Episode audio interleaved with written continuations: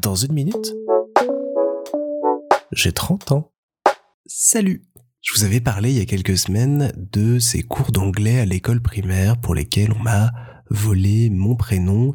et de ces fameux cours de religion auxquels j'ai eu le droit en habitant en Lorraine.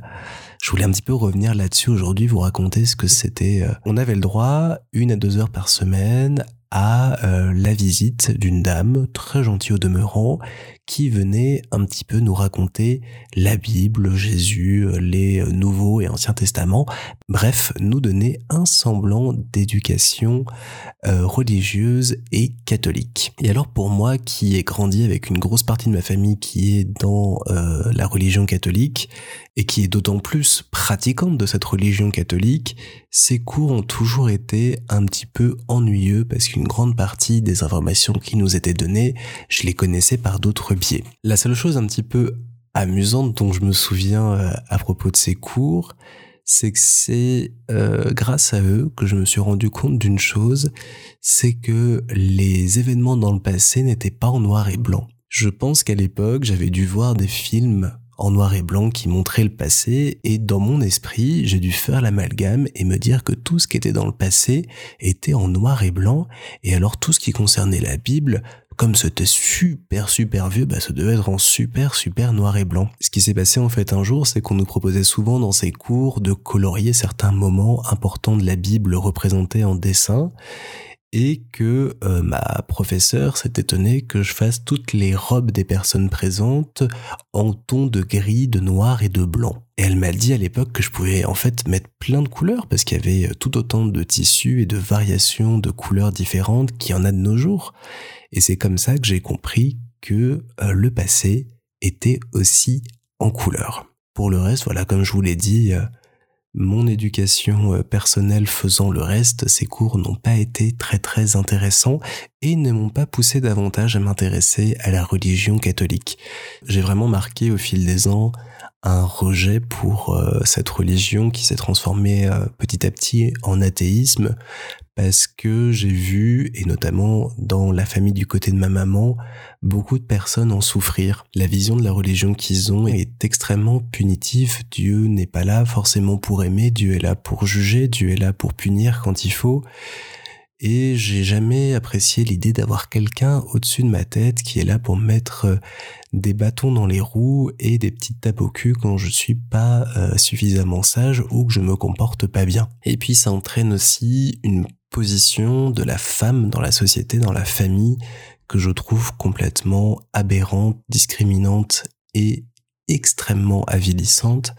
Elles ont ce rôle de futures mères qu'on leur accorde très jeunes et elles ne peuvent pas en sortir. Et j'ai vu, moi, notamment certaines de mes cousines qui étaient des rayons de soleil, de joie de vivre, de folie, être enfermées là-dedans, se marier très jeune, avoir beaucoup d'enfants et se mettre dans ce système où le simple fait d'être mère de famille doit vous rendre heureuse sans tout le reste à côté. Je dis ça parce que ce sont aussi des jeunes filles qui ont fait des études assez poussées, techniques, pratiques. Elles ont eu tout un pan aussi de leur scolarité que je vous raconterai un jour qui était très intéressant pour ça et qui ont, pour la plupart, tout abandonné ce qu'elles faisaient comme métier pour pouvoir se consacrer à leur famille. Et ça m'a surtout marqué parce que j'ai une cousine qui a mon âge et qui est dans ce schéma-là maintenant. Et pour toutes les discussions qu'on a eues quand on était plus jeune, pour tous les plans qu'elle avait, pour tout ce qu'elle m'avait raconté sur ses envies de voyage, de découverte, d'aide aux autres, et la voir aujourd'hui avec ses enfants, bah, ça me rend heureux parce que je vois qu'elle est en partie épanouie grâce à ça, mais ça me rend aussi très triste de voir tout ce qu'elle a laissé derrière elle et de ne plus vraiment la reconnaître. Et c'est pour ça qu'il y a une grosse partie de cette famille aujourd'hui à qui je ne parle plus depuis que ma grand-mère est partie, elle qui faisait un petit peu le lien entre nous tous et qui était cet élément commun et rassembleur. Bah, aujourd'hui, j'ai plus ni l'envie, ni la foi, je vais dire, de maintenir des relations comme ça. Et donc, une histoire assez compliqué avec cette religion catholique et qui m'a poussé à m'en détacher tout à fait et à ne pas chercher ni à la pratiquer ni à m'y intéresser. Et ce qui fait qu'on a eu des moments assez tristes et drôles à la fois où ma grand-mère nous a appelés, mes frères et moi, ces petits hérétiques adorés en venant la voir chez elle. Signe qu'on a été toujours un petit peu mis à part, en partie à cause de ça dans la famille. J'en tire pas de peine particulière parce que je suis heureux de la manière dont mes parents m'ont éduqué avec une ouverture d'esprit plus profonde, plus affirmée que ça, et je les en remercie pleinement pour ça. Alors après, je sais bien que ce sont des cas très spécifiques et que c'est pas la majorité et que des gens sont très heureux en pratiquant leur religion, mais c'est vrai qu'être confronté à ça pendant des années, avoir vécu des expériences, par exemple des messes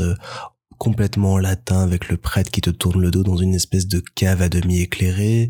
voir des gens changer radicalement, tenir des discours de plus en plus intolérants, de plus en plus homophobes, racistes à cause de ça, voir des gens être mis sur le côté, être oubliés, ne pas parler de choses alors qu'on en parlait la veille, c'est toute une mentalité qui est induite par ça, qui moi m'a toujours effrayé et de laquelle je me suis tout à fait retiré. Mais j'ai tout à fait conscience qu'il y a des gens qui trouvent des solutions, des réponses, du soutien dans les religions et j'accepte tout à fait les gens qui en pratiquent autour de moi. C'est juste que